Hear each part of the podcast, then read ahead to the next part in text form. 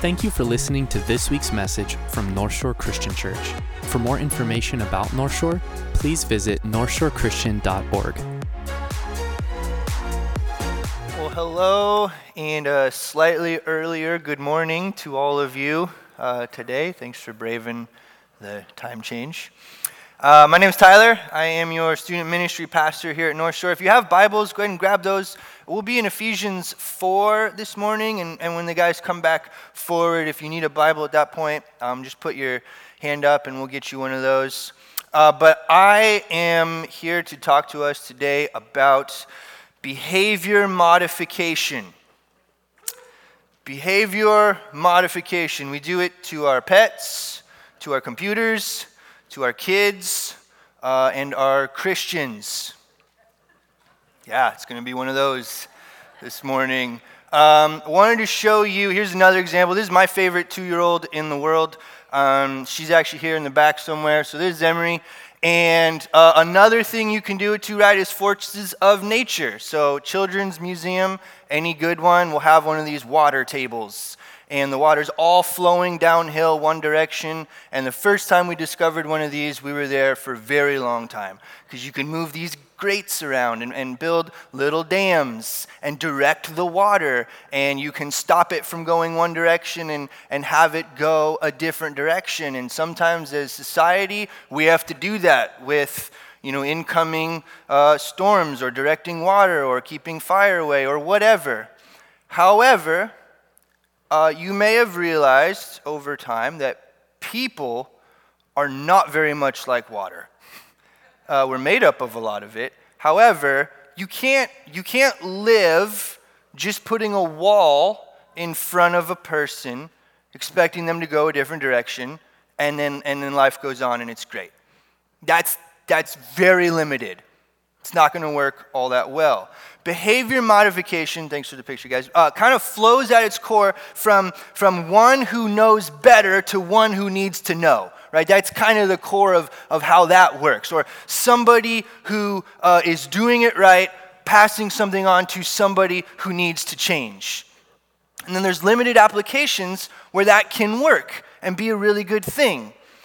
Um, but it has significant limitations and it is not a appropriate healthy lifestyle this observation about Ephesians uh, might be helpful for this, um, but you may have noticed we've been doing this series for a while now. This is called The Worthy Walk. And for the first three chapters of Ephesians, we talked about no actual walking. For three chapters of Ephesians, we didn't get at what this series is called. We did last week, that was the first time. Pat uh, spoke at the beginning of Ephesians chapter 4 and clarified as we kind of turn a corner in this series what, what worthy walking means, what it gets at. And actually, that phrase is initiated in Ephesians chapter 4, verse 1 and, and Pat did a phenomenal job. One of the phrases I really liked, so he was kind of talking about this idea from gospel foundation to practical living. And so, something um, Pastor Pat said last week as we kind of make this transition in the book of Ephesians, he said that the gospel changes every fiber of my being as I live out life with God and others. So that was introduced to us last week. It's going to be really uh, applicable and just as useful this morning as well. Here's something you must know this is what it means to be a disciple of, of Jesus Christ. There are 90 commands in the book of Ephesians. You might have a spot in your notes, or if you like to write things, this might be a good place. There are 90 commands in the book of Ephesians, zero in chapters 1 through 3. All 90 of them are in chapters 4, 5, and 6. Nine of them were introduced last week in Pat's section from chapter 4, 1 through 17. The other 81 commands in the book of Ephesians are from this passage and through the end of the book, including a bunch that we have at the end of this passage as we're looking at Ephesians 4, 17, or yeah, 17 through 32. We got a bunch don't lie, don't steal, get, stop being angry. All of these types of commands. But pay attention to how Ephesians is structured for us. This is not only intentional, it's extreme. From zero in the first half to all 90 of them in the second half. Why? Well, this helps kind of set the foundation. It helps remind us, it sets the record straight once again on what it means to be a Christian. This is a snapshot of, of walking this faith out. Before Paul, writing the book of Ephesians, says one word about how you should live, he says 1,414 words about the grace of God. That's important. To be a Christian results in living differently than the culture around you, but that's not what it means. To be a Christian means to know Jesus. And you could even ask, well, what does it mean to be a better Christian? Well, it starts with the same thing to know Jesus. So take all of that. The intro is over. Here we go. Ephesians chapter 4, verse 17 through 19 as we dive in this morning. Now I say this and testify in the Lord that you must no longer walk as the Gentiles do, in the futility of their minds. They are darkened in their understanding, alienated from the life of God because of the ignorance that is in them due to their hardness of heart. They have become callous and have given themselves up to sensuality, greedy to practice every kind of impurity. So let's stop there for a second. Important, um, right? It starts off, you must no longer walk as the Gentiles do. And as we've been going through this book, that has specific connotations to it. Gentiles in the book of Ephesians re- refers to uh, your past life as Paul's writing this to a, a group, a church of people who were Gentiles, now believe in Jesus, he's using this language to remind them of their past. And so, your, your past life, who you once were, pre Jesus, or, or where they're currently living, what is culturally normal. And so he says, You must no longer walk as you once did or as the people that you once belonged to walk in the futility of their minds. Now, I think this is incredibly important. Paul launches this kind of idea that we're, we're going to stay away from something. But he doesn't actually say here what that was. He says, don't, don't walk as the Gentiles do. Don't, don't live how you used to live.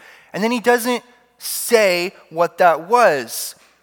Instead, he summarizes the human experience apart from Christ.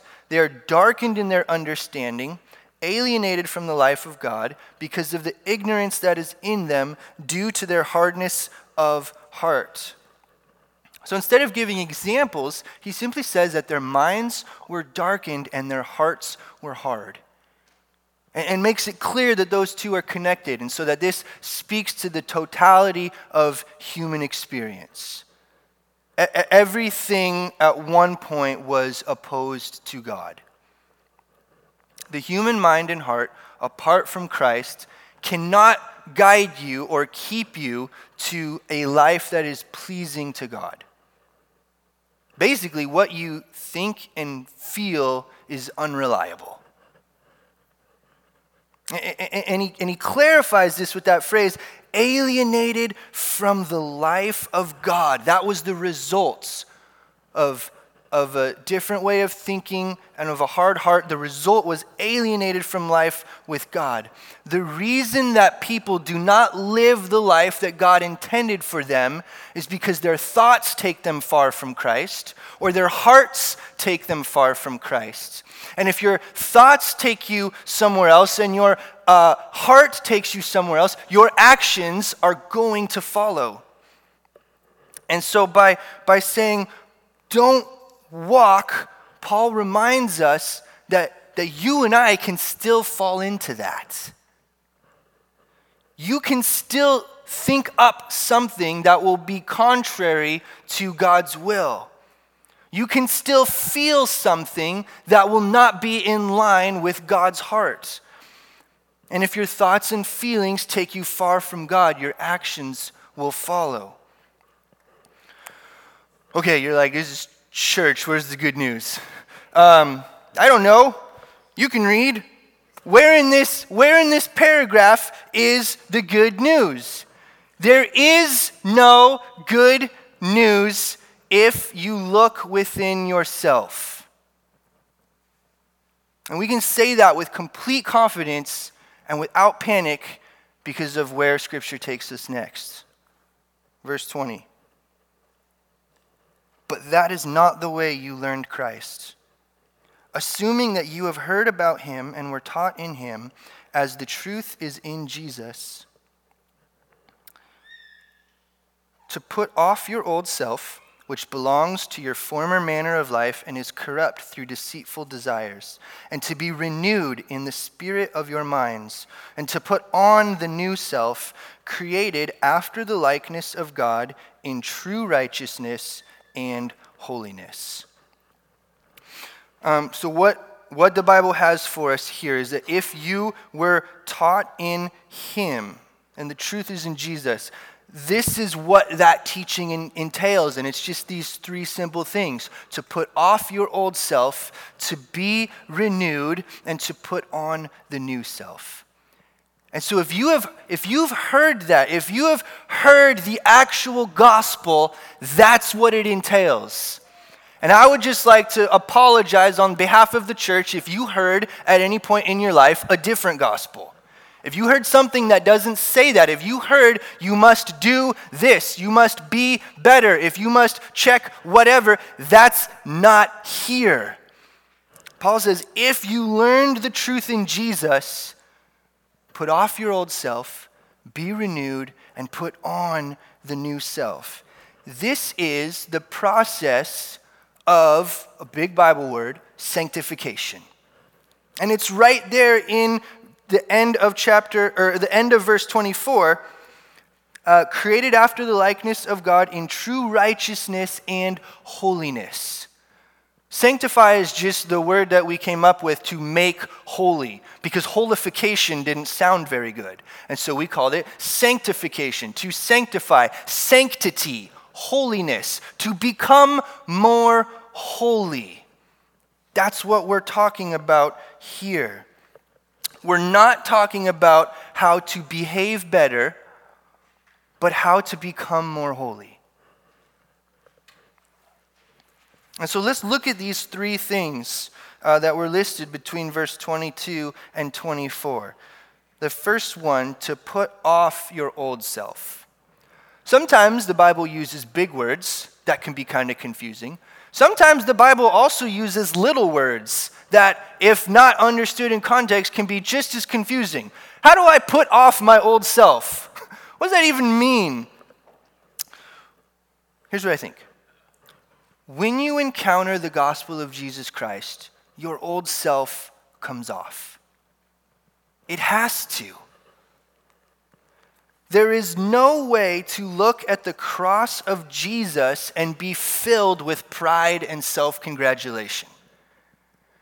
How are you going to encounter something like, but because of his great love for us, God is rich in mercy, made us alive with Christ even when we were dead in our sins, and go, Yay, me! How are you going to encounter, even as God shows us in Him before the foundation of the world, and go, I am awesome? For it is by grace you have been saved through faith. Look what I did! This is not of yourselves, it is the gift of God, so that no one can boast. Pretty proud of that!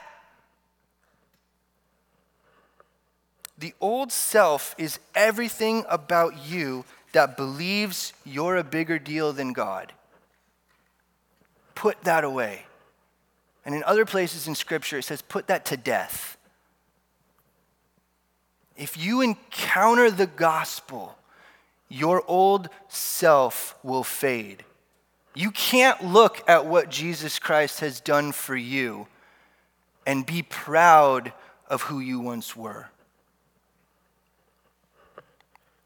Without getting too far into the Greek structure, the way this is set up, this is a continual command. You were taught to put off your old self. That is a, um, a continuing tense. This is something you will do. And I think you felt that when we read those verses. And if you process what Jesus has done for us, you feel that tug on your old self, which has come off which is coming off, and there's still more of it to put off and to put away. We're not done with this. And so, as part of the process of putting off your old self, we are also, that second command, to be renewed in the spirit of your minds. So when the Christians receiving this, this letter came to this part, they were, they were understanding if, if, if we are instructed in Christ, we are urged to be made new, to yield ourselves to God and allow ourselves to be renewed in the spirit of our mind, in your inner being, who you are. And some of you, in, in hearing those words, Romans 12 2 might come to mind right? Do not be conformed to the pattern of this world, but be transformed by the renewing of your mind. It's almost the same language. The contrast from here to the verses we read at the very beginning is crystal clear. If it was the darkened mind and the hard heart that kept people away from God, then those are the very things that need to be transformed by God. Your mind and your heart are what's at stake here. We said it before the human mind, apart from Christ, is unable to guide you or keep you into a way of life that is pleasing to God. If the, if the distance from God stemmed from a darkened mind, then it is our mind that needs to be constantly renewed. This is why behavior modification does not work. It can't. To be renewed or to be transformed does not equal stop doing a few things. It's radically different. It doesn't mean avoid bad stuff. It's not even a shift from one code of ethics to another. You've just replaced something. Transformation has happened when you grow and learn and are changed to love what you should do. That's true transformation when you've arrived at the point where it is not work or it is work of a different kind. It's not putting up a wall so I don't do that, putting up a wall so I go here, putting up a ramp so that I can be in this place, but none of that is what I want to do. That's not transformation. And so, what Jesus is after is changing us so that following his commands, obedience to him, is actually what we wanted to do anyway. How does that happen? It happens in partnership with the Holy Spirit. And there's very intentional biblical language for how we go about this in our daily lives. There's a really cool thing that happens in the Bible when we get at this idea. It's here, we read it, but it's in, it's in other places, right? So we are commanded to be renewed, to be transformed, active and passive. Work to let God work. Probably the best one of this is Philippians 2, verses 12 and 13, which says, Therefore, work out your own salvation with fear and trembling, comma, for it is God at work in you. Work out your own salvation because God is working in you. There's a, there's a partnership there a, a strange one. It's an intentional paradox, a biblical tension one of Pastor Scott's favorite things. There's this basically do whatever is within your power to let the Holy Spirit do everything within His power. Do you feel that difference? That's unique. That's radical. That's in partnership with the divine. It is so much work sometimes to let the Holy Spirit work. Not to be better, but to be made holy. And so, if you get all of that, you're ready for the third piece.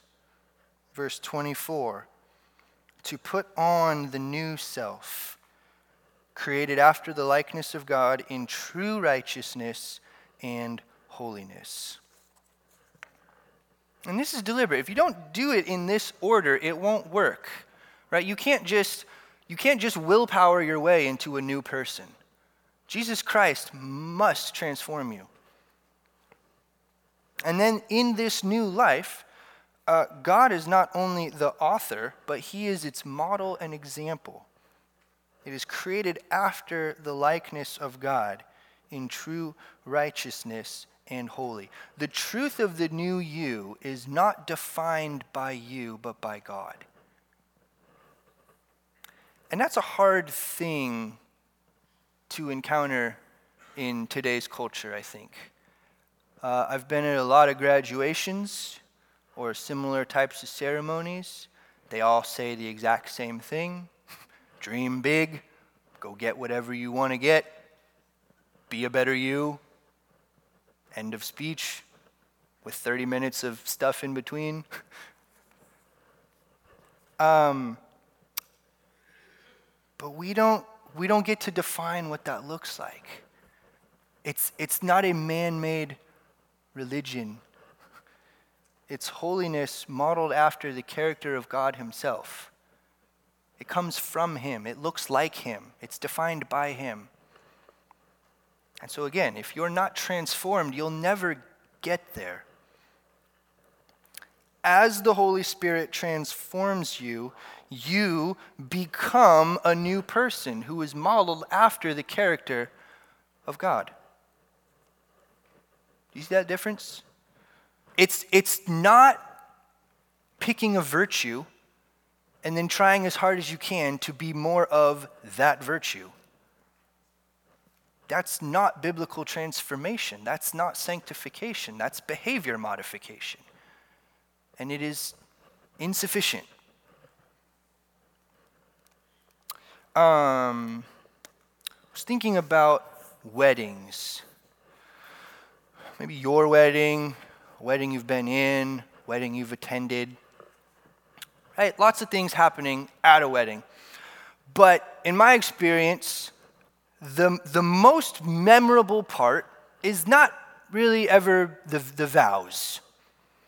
Um, maybe that was especially meaningful, uh, but I've noticed uh, having my dad done a lot of weddings, been around a lot of weddings, officiated weddings. Uh, there's even like a, a, copy and paste version you can use, right? Blah, blah, blah, sickness and health, this, that, and the other thing. And so there's words that get said at a wedding. My wife and I even worked really hard to write our own vows, and we don't remember all of them, uh, to be perfectly honest. But here's what's happening at a wedding all of this stuff is going on, and then we get to the point which theoretically should be the most important part of a wedding ceremony the words that you proclaim to that other person, which is how you are going to live in the future, these promises you've made, the moon that you're going to give them, right? Everything. And yet, when we get there, a lot of times there's even this just rote aspect to it. Repeat after me, blah, blah, blah. Then it's done so you can get to the real stuff. Here's what's implicitly happening at a wedding you sitting there. Everyone knows that the success of the marriage is not dependent on the words that are said in that vow ceremony. Whether or not that couple will make it is not grounded on those vows that were said. They're representative, they're important, but you know that. You don't, you don't think 20 years down the road, man, they're still married and it's awesome. What incredible vows they said at their wedding. It's not how it works. You will survive life as a married couple because of your character and that of the other person and the commitment that you make, live out, and renew every day, not because of some words that were said. Those are a reflection of something deeply eternal and far more meaningful.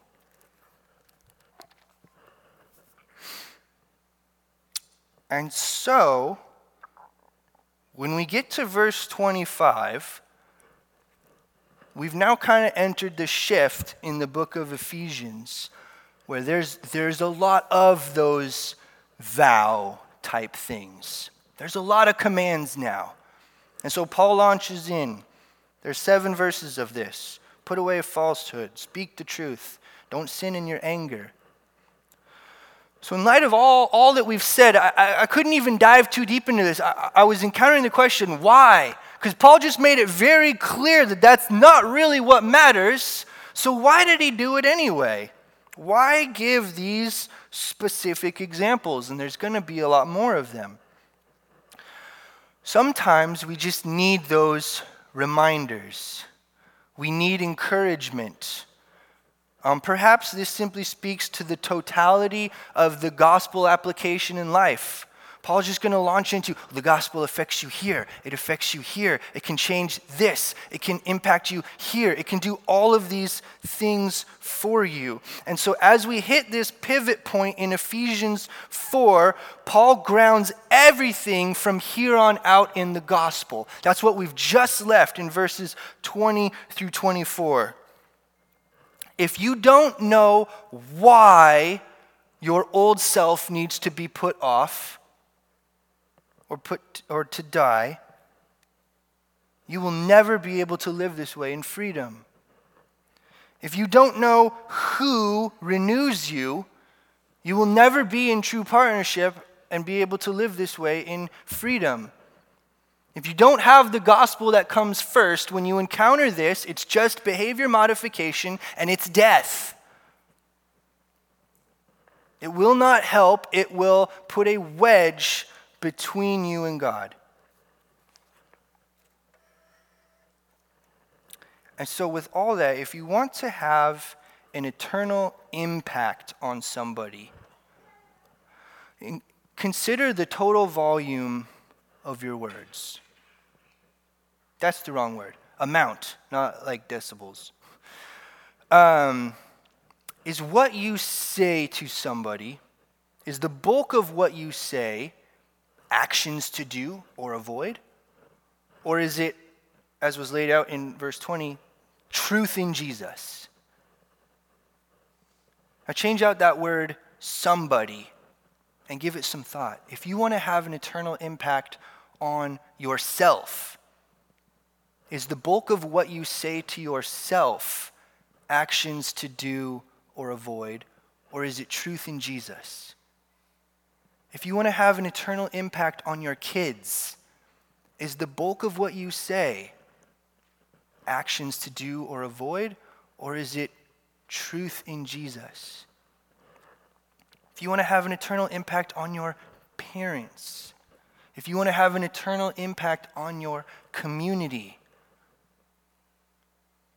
Right? I do not believe Paul sat down with the book of Ephesians and said, How can I structure this in an interesting way that will make a kind of a cool, subtle point later on in chapter 4? This flowed out of how he lived and how the gospel foundationally worked in his life. It's Jesus first, it's being transformed by the Holy Spirit along the way, which results in living differently.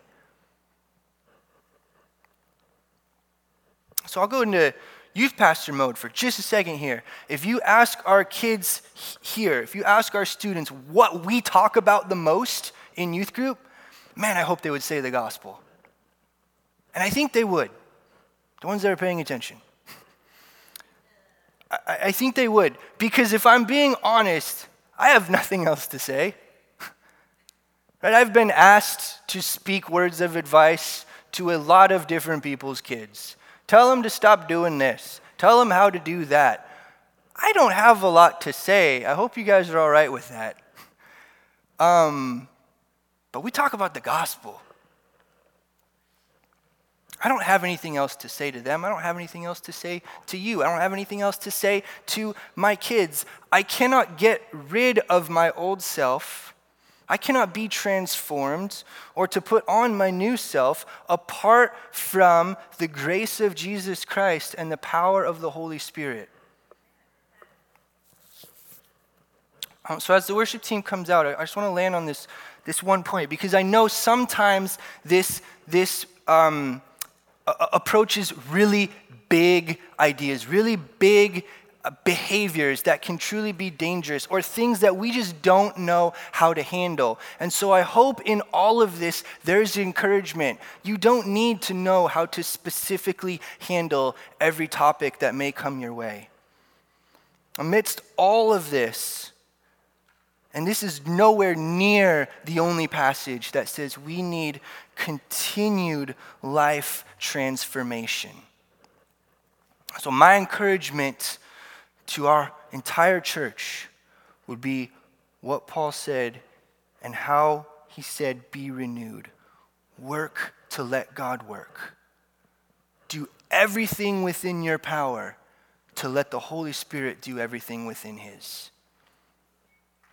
Let's meditate on that as we pray and respond. God, we thank you for guiding us here through your word. Um, and we ask right now that you would do what so very obviously only you can do. Right? We can attempt to modify ourselves, but only you can transform us. And so I ask that you would continue to do that work. Um, I believe that you've begun it in every single person here. And I ask that you would continue.